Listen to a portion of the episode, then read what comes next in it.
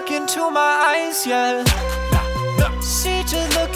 Live from our respective socially distanced abodes. Welcome to the Zoom Sports Convos podcast. My name is Samuel Ree. With me today, we got some guys. Introduce yourselves. I'm David Cody. I'm Ethan Jobson. I'm Graham Lee. And welcome to our uh, our Brown Sports Convos podcast, NBA Draft 2020 edition, because that's coming up. That is a sports thing that's occurring, and it's the only important thing happening in the news uh, At all. over there. at all, at all. and then uh, you you do not need to fact check me on that one. Um,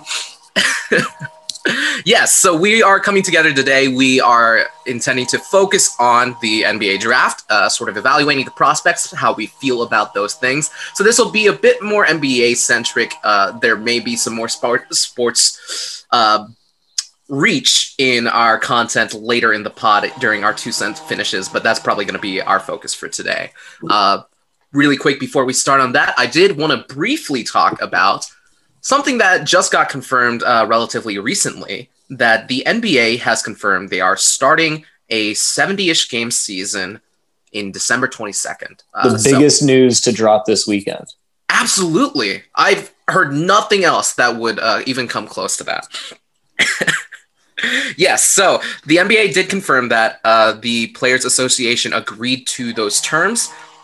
Just quickly to present some facts before you guys, uh, the NBA proposed two different scenarios to the Players Association. The first was the one that they went with, the December 22nd start with 72 games, and that would end, the finals would end sometime in July.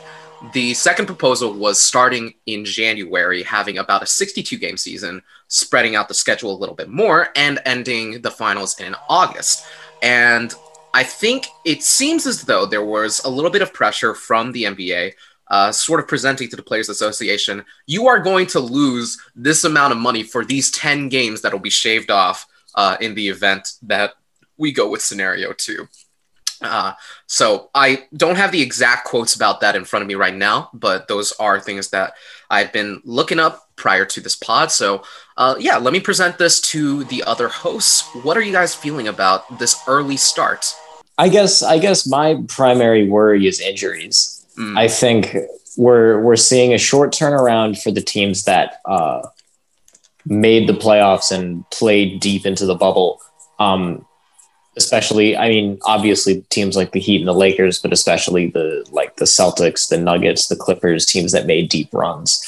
Um, and on the other hand, I'm also slightly worried about the teams that haven't played basketball since March and what the re-entry into playing professional basketball is going to be like for them because that well it's an unprecedentedly short off season for LeBron, the Heat, the Lakers. It's an unprecedentedly long off season Hmm. for uh say the Knicks, like any team that didn't make it. So I'm I'm generally worried about health as as players try to re-enter the game after short and very long uh, breaks without basketball. Yeah, uh, we touched on this a bit on the last pod, but I also feel that, especially in the uh, way our country is right now with coronavirus, I have concerns there too. Like, it's been tough enough with MLB and the NFL, but with the NBA, you know, we're finding out now, uh, along with like uh, stuff everyone knows about uh, hospitalizations and cases being up, that the apparent there are signs that the virus might be airborne in its transmission, meaning that uh, indoors some of the uh, precautions might not be able to work in the same way they will work, would work outdoors. And Right. NBA is an indoor sport, and since they're not planning to have a bubble this time, Right. I'm about how uh, these games could become, you know, super spreader events, even if they take some decent protocols. If just a few things go wrong, so uh, if it were up to me, I think I might have done something different, uh, at least. But we'll we'll see how it goes, I guess. Yeah, I mean, I just kind of view this as kind of a bitter pill you have to swallow just for the long term kind of health of the league. Like even though like this past bubble has been a huge success, just monetarily, there were still massive losses and just Mhm. want to survive the league, protecting, I guess, like those Christmas games, like those NBA games that are like in NBA history and the things that actually kind of really matter to the league are really important. And yes, it's like definitely sucks. I feel like whoever wins the champ wins the championship this year is going to have the ultimate asterisk championship, just because you've had like players on the Lakers like Jared Dudley and Danny Green kind of talking about how LeBron will take a lot, a lot of time off, kind of like you guys said, and also just the rash of injuries. But also, it's like an opportunity to maybe implement other things that the NBA was toying around with. Like, what if the NBA kind of does like kind of like a series like they do in baseball, or what if they kind of have like a tournament to like kind of, I guess, like if something's bad, and then they can try to re-implement like a bubble system, or even then, like kind of how, how we said earlier, just it's an opportunity for kind of young guys to kind of inject some fun in the league. I mean, like even though I knew like Bol Bol playing was just like kind of pointless during like those eight eight eight games they were there. I mean, it was just really fun to see him like block a shot and then splash a three. Mm. Yeah, I think I think one I guess positive we'll see is teams will be going pretty deep into their benches uh, early in the season, and we'll be seeing a lot of guys getting chances chances to play basketball. Um, I think more so than they would in normal seasons. Yeah, I've made my feelings on having a shortened off season pretty clear in the past. I think what we've seen uh, historically has suggested that shorter off seasons are directly correlated with higher injury risks, just because of the way that players have to get their bodies ready for what's becoming a very intensive sport. It's it's Mm. more active. Uh, I would. There was a study that I read about this, but basically, players are doing more during their games than at any other point in NBA history over these past five years, uh, and it's been it's been just rapidly increasing.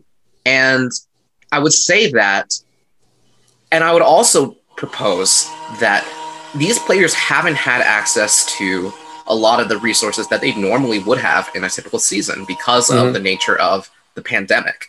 Uh, we have already heard from some players that their personal trainers, uh, some some of them weren't able to get in touch or access to their personal trainers. Obviously, gym workouts are going to be uh, more limited, so who knows how much basketball they've actually been able to play. Uh, that was a concern going into the bubble as well, but maybe they were a little bit more fresh. Maybe they'd been doing. They had a little bit of a warm up period going into that, and I think it's it's right to be concerned about, you know, the potential risk that this presents physically to players. Uh, financially, it's obviously a good decision for the league. They had a lot of success with the bubble, considering what the circumstances are. Once again, having to cut off in-person ticketing and um, losing 15 to 20 games, stuff, something like that. Mm. So, I think it's like Graham said, and uh, again, welcome to Graham, first time Potter for us. Yeah. Also, shout out Graham. yeah. Quarantine activity, you know. yeah, but um, as Graham pointed out, this is a pill that I think we're gonna have to swallow. I I don't see how there's another choice for the league at this moment in time. Uh, we saw again, the bubble had zero positive COVID cases, and compare that to all these other leagues that have been traveling, that have been going on. It's just night and day what they were able to accomplish with that, and it just may not be a possibility for them with a 30 team 72 game season. Uh, we're having a bit of a resurgence in cases in america uh, in several different places. I know rhode island's having some. Arkansas hit a new high not too long ago. Uh, let's go arkansas. So there's definitely risk associated with this. Um, and i guess the question at this point is is it a risk that results in disaster for the league or is it something that they're able to manage Right. And I think I think you can kind of look at the NFL to to get an idea. I know the leagues of the sports are very different in structure. Obviously, NFL rosters are about five times the size of NBA rosters. Um, and practices, logistics are all very different. It's an outdoor sport. It's all very different. However, um, the NFL has had quite a bit of trouble with cases during this season. Um, at least with players, we don't know. I don't know if there are numbers out on the degree to which fans in stadiums have uh, further spread coronavirus? I'm sure it has. Um, but the NFL has kind of struggled to pull off the the no bubble um, COVID season. So I'm I'm wondering. I know the NBA will be helped obviously by the sizes of rosters, um, but I'm wondering in a in a season in a sport where you travel so often, uh, if that could also hurt them. Um, And another yeah. another difference between the NBA and both the NFL and the MLB is this will be both the longest season in terms of number of games played of all the seasons that have happened post pandemic without bubble so far, as Mhm. well as the fact that I'm I haven't heard this confirmed. So correct me if I'm wrong and you know it, but I think they're planning to do like a very fairly conventional schedule. You know, finals happening sometime this summer, which with the MLB, even though they played 60 games, it was in a very constrained time scale. They're playing games like almost every day. It started late July and was already over by this next month.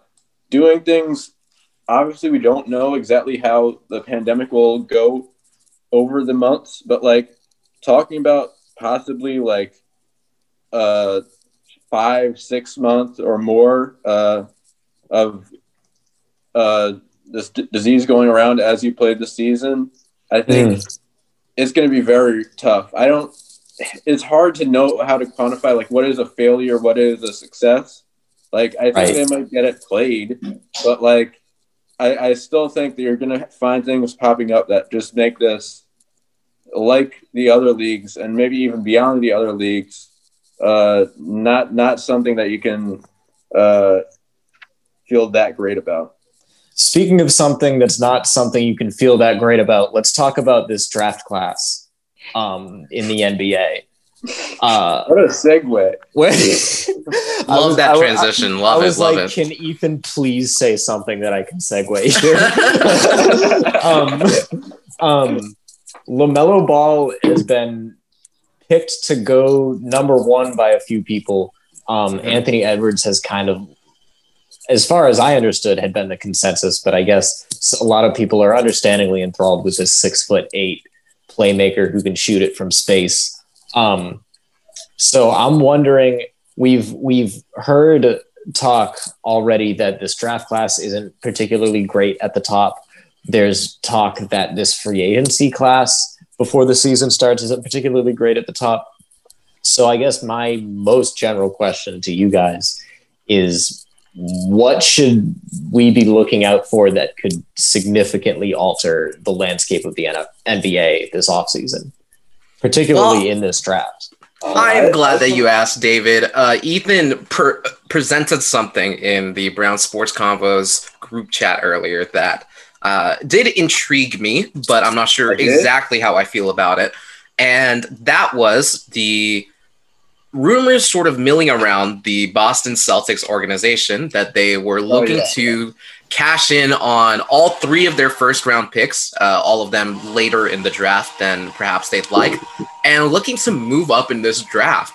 Um, I said it then, and I'm going to repeat it now. I think this this poses one of two possibilities, right?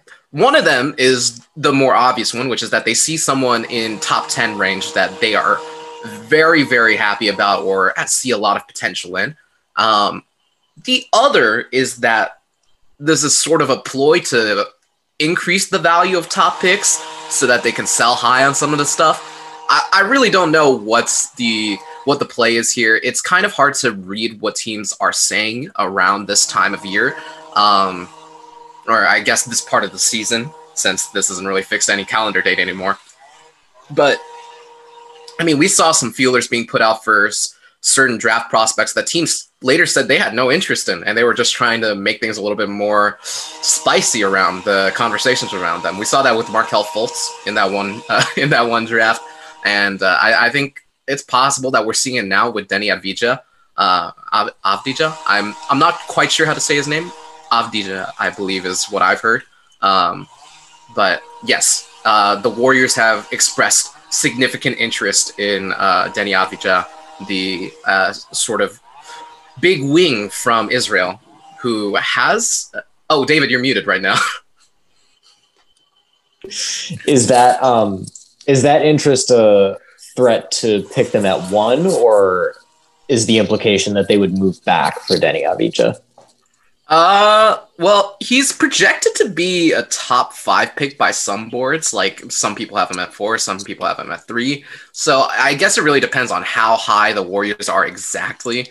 Uh, they are picking second in the draft right now, so it wouldn't Right. be too much of a stretch in a draft that people are saying is kind of weak up at the top for them to maybe pick him at two. But Right. it's, it's really not clear at this time. Um, I would say if they're expressing interest now and it is a play of some kind, the play would be to trade down for somebody else that they would really like, and maybe somebody's trading up to get Den- Deni Avdija, um, who again I'm not totally sold on. I think my issue with him is it doesn't really seem like he is elite at a particular skill that would give him an advantage in the league. He is passably athletic. Uh, he has a passable shot, but he shoots 55% from the free throw line, which is a strong indicator that it may not translate to the NBA. Um, his playmaking is passable. His defense is passable. There's a lot of stuff that, like, it shows that he has a strong basketball IQ, but I'm not really sure how it applies in these other contexts yet. Yeah, and to Yeah. kind of just sorry, Go go on. Go on. no, just to kind of like just add some stuff to Deni Avdija. Like I, I agree. Like also just like with shooting, he's shot fifty six percent on five hundred sixty three free throw attempts since twenty seventeen. Free throw like free throw percentage is normally a pretty good indicator of like just overall shooting. So just for a mm-hmm. guy that like he does have a big frame like six nine, but who kind of I guess lacks the like the kind of like elite burst and just like speed that kind of makes up for a, lack of a consistent jump shot. He's kind of like I guess Lamelo Ball in that sense with like interesting potential with the kind of size he can do, but a jump shot, I guess, like especially with the way the NBA is now, is will be the ultimate kind of decider for how good he'll be. And really quickly, if you want to make the comparison to LaMelo Ball, I think that they're interesting prospects with their potential in two different ways, really, because they both got big frames, right? But the the big thing with Deni is that he has skills in a lot of aspects of the game that people value at this point. Um, I I really do think that his shooting does need to improve for him to have like a very solid spot on an NBA roster, but he's got stuff. He's got smarts. He's got clear p- passing vision and uh, the ability to drive to the basket relatively strongly. The thing with Lamelo is he's really good at two very important things in this league. He's pretty good at shooting and he's really good at passing. Uh, he may get a little bit full of himself at times and uh, take some boneheaded shots, but I think that he has skills that are going to translate to the league immediately, and it's more of a question of if the other stuff is going to fill out around him. So Sam, Right. do you think that that's going to translate to him uh, being either number one or like right in that top three picks? So it, it really depends on who you ask, right? Because Mhm. what we're looking at in the top five picks are we got the Timberwolves, we got the Warriors, Hornets, Bulls, and Cavaliers. Bulls, we were just talking about Billy Donovan. Bulls hired Billy Donovan. I think that they're looking to accumulate young talent and actually start making it come together for a change. Uh, and I think Billy Donovan is the perfect coach for that in that situation. And I would say that their personnel, I, they got their guy is Lauri Markkanen, and they have uh, Mhm. they have Wendell Carter Jr. as well. And I Yeah. would say that everything else is variable. They can really plug in anybody, and if they could get some really strong guard play, I'm sure they would love to because I think that's kind of what they need to step it up a level in the league right now. You could Um, see where Lonzo or not Lonzo, uh, Lamelo might be able to fit in with uh, Markkanen com- uh, in Mhm. comparison to some other situations. Yeah, I mean, look at the Timberwolves. They already they just traded for D'Angelo Russell, um, and Right. overall, I don't know how great of a situation that is anyway, just given the state of the front office there. Um, and yeah, I mean, if I'm talking, if you're talking about who in the top five I think would benefit the most from having a guard like Lamelo Ball, I would say, realistically, the Bulls benefit the most. The Hornets would love to have him, obviously, but the Bulls would definitely see the most results immediately, just based on kind of what their roster looks like right now and what their uh, their coaching situation is. So I would think that that is a situation that he would love to slot into and uh, and just have go ham, be the guy there, and and help highlight some of these uh, secondary talents like Larry Markkanen. So But speaking of, uh, sorry. go ahead, go ahead. Speaking of, speaking of ha- the Bulls having uh, Billy Donovan uh, as their coach, though, you were just kind of talking about uh, the phenomenon of college coaches in the NBA. Mhm. You wonder with the fact that like Lamelo was kind of uh, he's different in a lot of ways as a prospect, but uh, the most different is that his path to NBA has been very different and like not going through college, not going through really any kind of amateur basketball really. So do you think that could have with Donovan coming from a college background and having uh, that mentality, as well as the fact that like I don't know, you might have seen it rumored that apparently Lamelo didn't do great in interviews. You wonder if he, if he has any influence on the pick. Will that impact if they go in that direction with Lamelo or not? I think the Ball family is always going to have a little bit of that surrounding them, just given how their father has approached marketing them and kind of the reputation that they gained for themselves in high school. Um, and the thing that differentiates someone like Billy Donovan, I- was just reading some comparisons about this, but the Bulls just fired Jim Boylen and replaced him with Billy Donovan, and they are very happy with their decision because the thing that differentiates him from someone like uh, Jim Boylen is Boylen was all about discipline, was all about the sacrificing for the team, and Billy Donovan seems to be more about player togetherness and about building a Yeah. community of players, something like that. Hmm. And it's possible that LaMelo appreciates that. It's really hard to say how a player is going to react to a given situation, uh, Right. especially someone from such a atypical basketball path as LaMelo Right. has presented. Uh, he has And- professional experience already, so And obviously, someone who's so young as well. Mhm. What is he like? 19 years old. yeah. I mean, a lot of these top prospects are uh, 20 and under. The biggest outlier in that respect is uh, Obi Toppin, obviously, who is Yeah. pushing 23 right now. Yeah. so, uh, and we'll see how that a- affects NBA teams' evaluation of him. Yeah.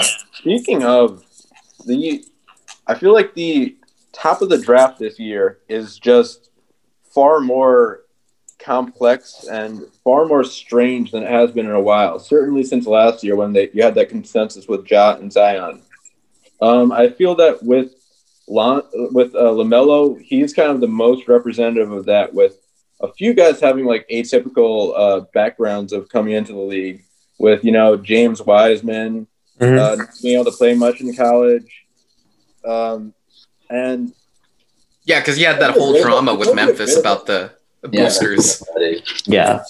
yeah, and I mean, if you just look of- at- I see a lot of with uh, mock drafts, just a lot of uh, disagreement about where people are going. I see some prospects. I'll get into it more in a little bit. Maybe like going like you know even like a verge of top five, and then others where they're just you know, or at least top ten. Then others where they're mm-hmm. like low in the first round. And I almost feel that, particularly with Lamelo, I said this before the pod to everyone.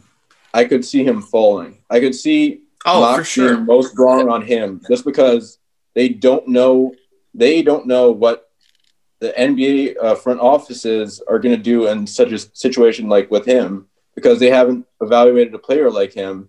And when when these front offices evaluate a player different than anything they've seen before, that's probably Mm-hmm. going to affect.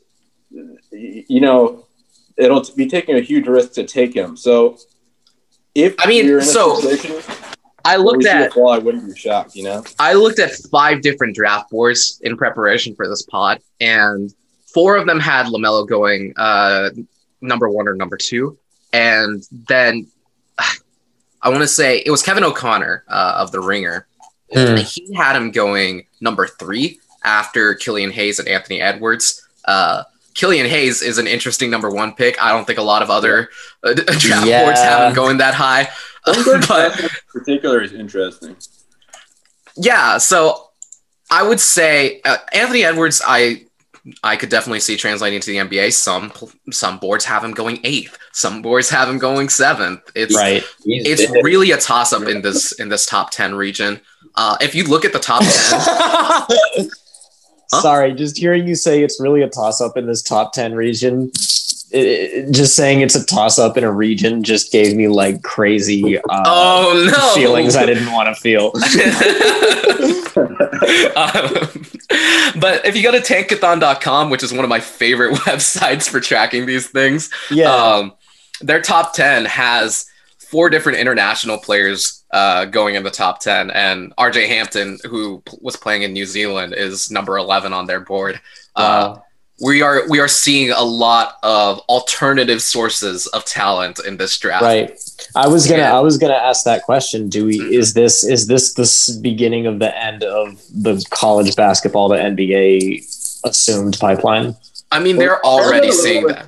COVID even because like people not knowing if there's going to be a season and committing to going to a non-traditional program or to go even going international right off the bat or Yeah. or, or to G League. So we'll have to see, but that is another push combined with everything into that direction. Yeah, I mean, we, yeah, the NBA just made that policy change about their G League that uh, high school players can sign up for the G League. It's going to be a smaller program where uh, they will be able to get paid for playing basketball out of high school, as opposed to what the NCAA is doing. Uh, and the NCAA is, I'm sure they're not happy about this. They have made a policy change already to allow players to profit from their likeness, which was a long time coming. But I don't. I think it's too little, too late. I think these players want an income. I think these players want to be able to create brands very early. They're already making brands in high school, and uh, I, Zion Williamson, I think, was the beginning of the end for this. Was Wow. he was this high school star? He could have gotten a shoe line in college if he really wanted to. Um, And yeah, we have such big personalities uh, in the in these young talent these young talented players now. They shouldn't be limited to the NCAA anymore. And I think more than international players getting better, which I think international players have always been good in the NBA. I think this is more of just bas- young basketball players trying to make a make their own way in this uh, weird situation. Honestly, just like where Lamelo Ball ends up going will just be an interesting case, like case study for that question about like what Yeah. route. Because if you, you kind of compare him to like his brother Lonzo, who won number two, Mhm. also as traditional as you could go. UCLA balled out and everything, and it's just interesting because if you kind of just look at how Lamelo and RJ Hampton, they both decided to go like super untraditional and go to like the Australian League. And like Lamelo kind of has all these questions about like his game that might have been answered if he played kind of in a setting that's I guess more familiar and more comfortable for GMs and coaches, kind of for them to like understand what what his situation was and kind of like to accurately evaluate his talent. I mean, if you kind of like look at Lamelo Ball as like a prospect, of course you have like all the off like core concerns with his family, but I mean Lonzo being taken at two shows you that teams don't really care about it as much if like they believe in your talent. I think it's just his biggest knock is that he hasn't really had a situation where he like was kind of I guess like he was just given a lot of freedom in every situation he had, like playing the uh-huh. big baller Brand league or like playing in Latvia, and then even playing with the this Australian like team. He like he just needs to kind of learn how to play in within a team and not kind of just take up half court shots. So I mean, he does have talent. He was, he still is that eighth grade kid who would point at like half court and then pull up and then splash it in front of everyone. Hmm. I don't know. Like I'm kind of curious. Like talk, we're talking about guys who could kind of go anywhere in the draft. What do you guys kind of think about Cole Anthony? Like he was like kind of like the guy who dominated his draft class kind of all throughout high school, and now he's kind of just fallen. Was- I've seen I've seen um, Nets taking him in some mocks, which I I wouldn't mind us taking a point guard. I I I'll talk more about like what I, what I would love uh, later. But uh, I I think that's just like goes to that question too of like all the guys who you know have uh, or have these great reputations coming out of high school and then struggling one year in college, but they just want to go get the money right now, which I don't blame them for. But uh, that's always the question. And like I personally favor guys who I've seen more production for, some experience for. But like Cole Anthony, yeah, is a great prospect, obviously, and like especially some of the places I see him getting taken like late in the first round. That's I guess the advantage of having such a deep point guard class. Mhm. I, I couldn't I couldn't blame teams. I couldn't blame my team or any team around that range too much for taking a flyer on him. You know. Yeah. I mean, Yeah. he's obviously a super talented guy. I think that when you see an athletic guard like that go down with a knee injury, and especially the knee injury that, uh, I mean, he wasn't injured in game, but it definitely seemed like he he is a player that is a risk, right? When you're when you're running um, when you're running a team and you're evaluating a prospect, you're evaluating where are we going to be with this player in five years when it's time to renew their rookie contract, or where are we going to be with them, hopefully eight years down the line if they're if they're still with us. Um, how does a guard like Cole Anthony project, especially if he's dealing with knee issues, especially if you didn't see him for most for more than half of the college season? Um, Yeah. yeah, it's, it's hard to evaluate a lot of these characters, uh, and it is more difficult to do so when you have these other options available to you, like Lamelo Ball, Killian Hayes. Even further down the line, I think that when you're when you're looking at, Ethan mentioned it, this is a pretty deep point guard draft, even if uh, it's not the bevy of talent that we've seen in some previous drafts.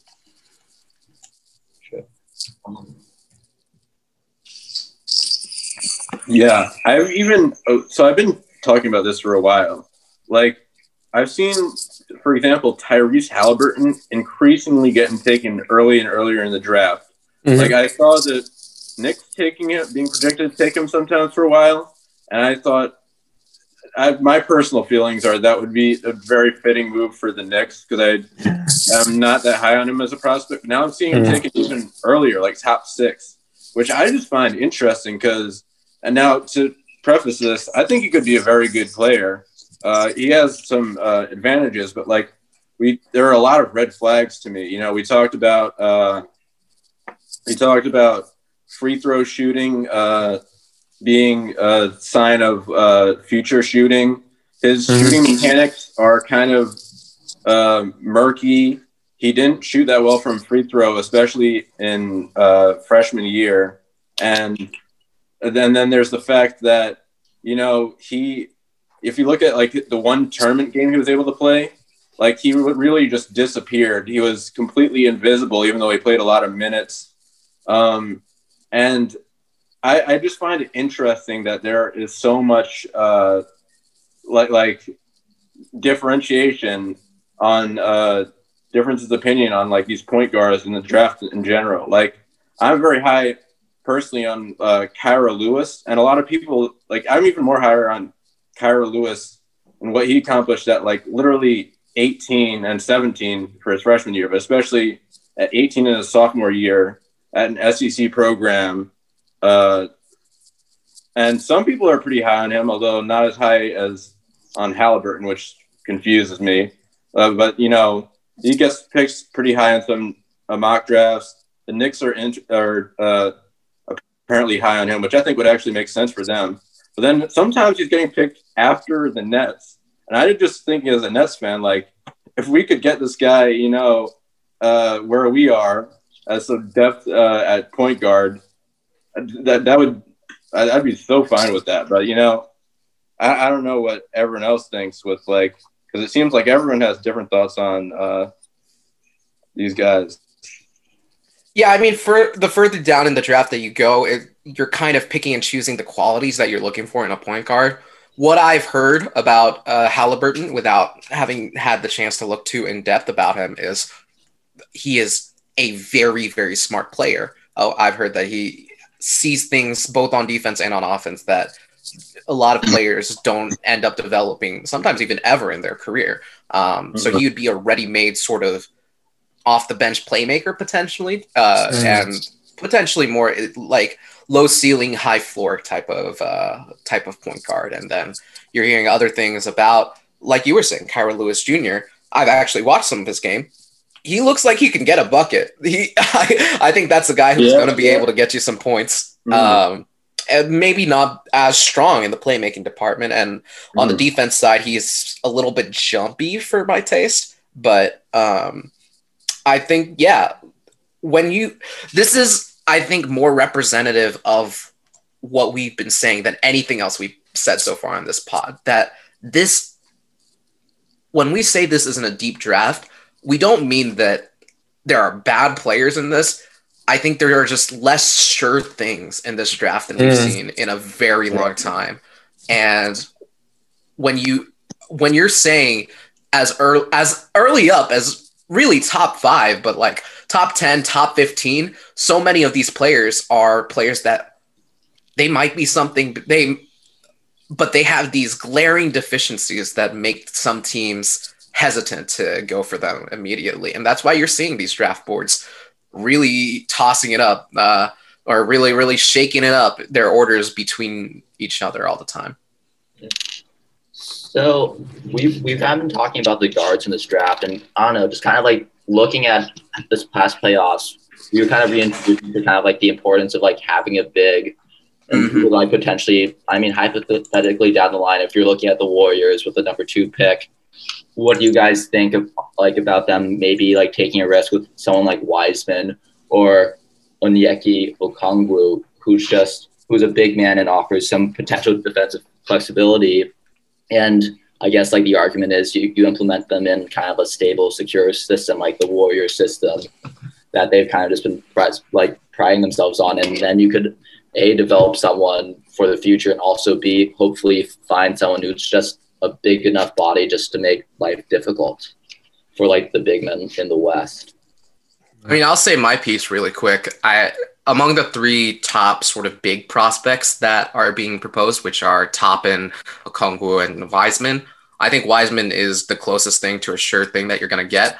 He Yeah. has a good head on his shoulders. Uh, he gets boards like nobody's business. He is Mhm. huge. That man is a large person. Uh, the, I. I think that he's definitely going to be able to compete with a lot of these NBA teams and and just get boards. And if that's what you're getting in a prospect, and that's what you're looking for, you're not going to get a much better prospect than him. Like even at other points in history, I don't think that he's going to carry a team on his back by himself. But he's definitely a guy that you'd want on your team if you're a little bit, uh, little bit weak at the center position.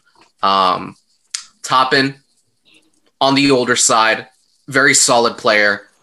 Can't be mad about taking him. Can't be mad about, uh, you know, if you if you take like the seventh or eighth pick with Toppin, Right. he's a guy that you, you're going to be able to say like, yeah, he's Right. filling in some space. He's on our bench, and we're happy about it. We're happy to bring him in off the bench as our big. Uh, Okongwu, it can go a few different ways. I think having a quick, large-ish uh, NBA level defender is someone that you would love to have, and if that's that's kind of how people have projected Okongwu. Um, if that's what he is, he's going to be good. He's definitely going to have a place on a team. And that's what I'm saying with like, like you can think about like Minnesota really needs defense at the top of the draft, and Yeah. like it's some of these like guys that mock drafts feel oh these have to be like the top guys going in the draft. Do they fit them perfectly? So it almost feels like the kind of year where you could see an Anthony Bennett like situation where a guy comes out of nowhere just because everyone's not as high on these guys as uh, some prospects other years where you just feel compelled to take them. And I just think it's going to be a really interesting draft to see. And I think it could be a very entertaining draft because I Yeah. think a lot of us, we don't really know exactly what to expect, combined with the fact that, like, uh, it's a smaller sample size with some of these guys that are this past year since uh, the the season got uh, stopped. So, I, I mean, it's I, I know I'm not saying anything revolutionary there, but here, but Yeah, yeah. More than any other year, we are going to see some shakeups in this draft. A lot of mock draft boards are going to be uh, blown out of the water, and Yeah. it doesn't help that there are very few consensuses right now, other than like Lamelo maybe being top three. You know, so Right. honestly. So Was that guys- leading into something that's that sounded like a right? What from uh, me? Yeah, yeah, yeah. well, I, w- I was gonna say. Well, I think I think there there are also a lot of uh, uncertainties with the teams themselves who are picking quite high. right. I think we don't. We're definitely going to see so much movement as far as trades go. Yeah, yeah. Yeah, and I even with the among the rosters themselves, like we don't know what version of the Golden State Warriors we're going to be getting next year. Mhm. So we don't know what they're trying to draft for. Really, are they trying to draft for like a reload? Do they want more firepower? Are they thinking about life after Stephen Curry as he gets up there in age?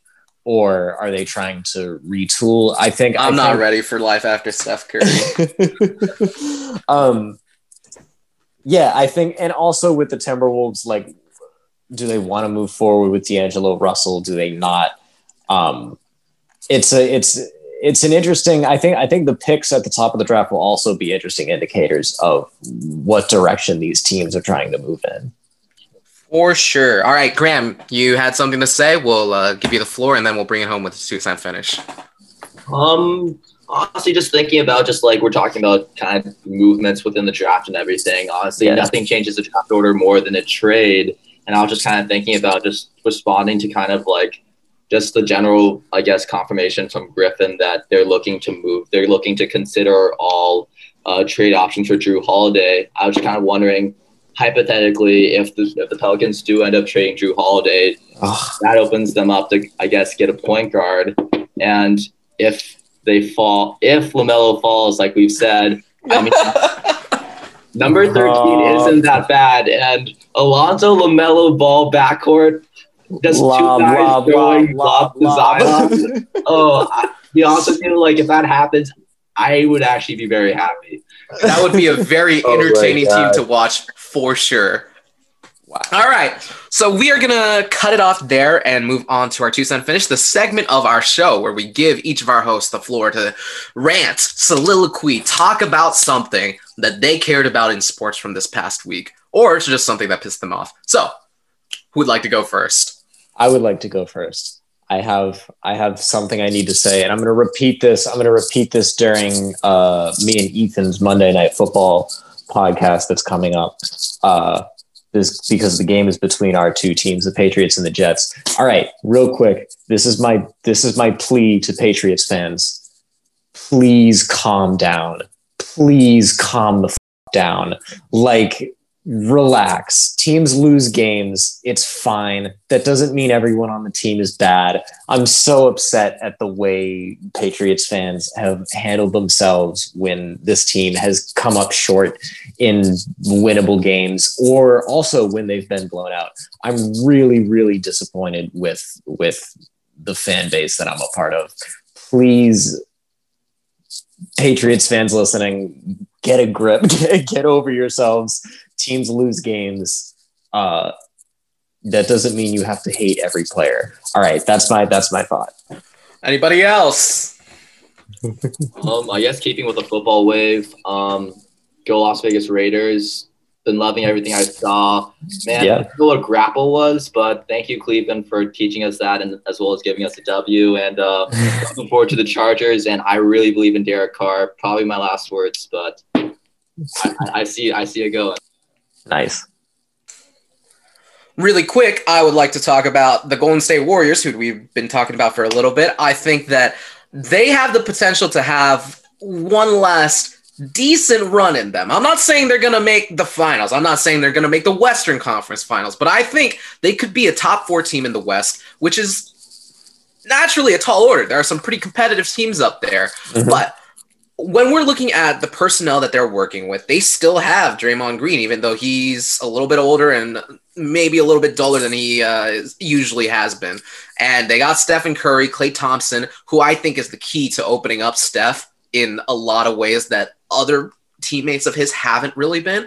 I think having a healthy Klay and Steph on the same court is just a recipe for success. Uh, maybe not the success Golden State fans grew accustomed to for a few years there, but some success indeed. And I would just not sleep on the Golden State Warriors in this upcoming season. All right, I'll go last. Oh, I have to go last. But um, uh, I want to talk a little bit about uh, baseball. Uh, So my Rays just declined the option of uh, Charlie Morton.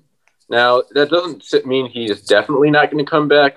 They might be able to get him at a different price, but I just am a little dissatisfied with Rays, uh, the Rays, uh, the way they run things right now. Even though I shouldn't, they made the World Series. They had a great season, but after the way it ended with uh, taking out our starting pitcher early uh, and the debate over the analytics of that, and my opinion is that analytics do not back that up. But the way Rays run things, uh, doing the thing where we just uh, trade, uh, find a cheaper asset to replace uh, a player that has done really well for us. I'm just not feeling it right now especially given all that Charlie Morton has done for us, what he did during this playoff. I really wish we'd just pay the man, especially since Stuart Sternberg has money. He can pay for this stuff. He's not like he's a pauper. And I think we can be smart and still uh, spend money. And I honestly, that's kind of what I'd like from this current Rays season. So maybe I'll feel dumb when we find some guy who's even better for nothing and then like win the World Series in five games or something. But just yeah. right now, I'm not really feeling it.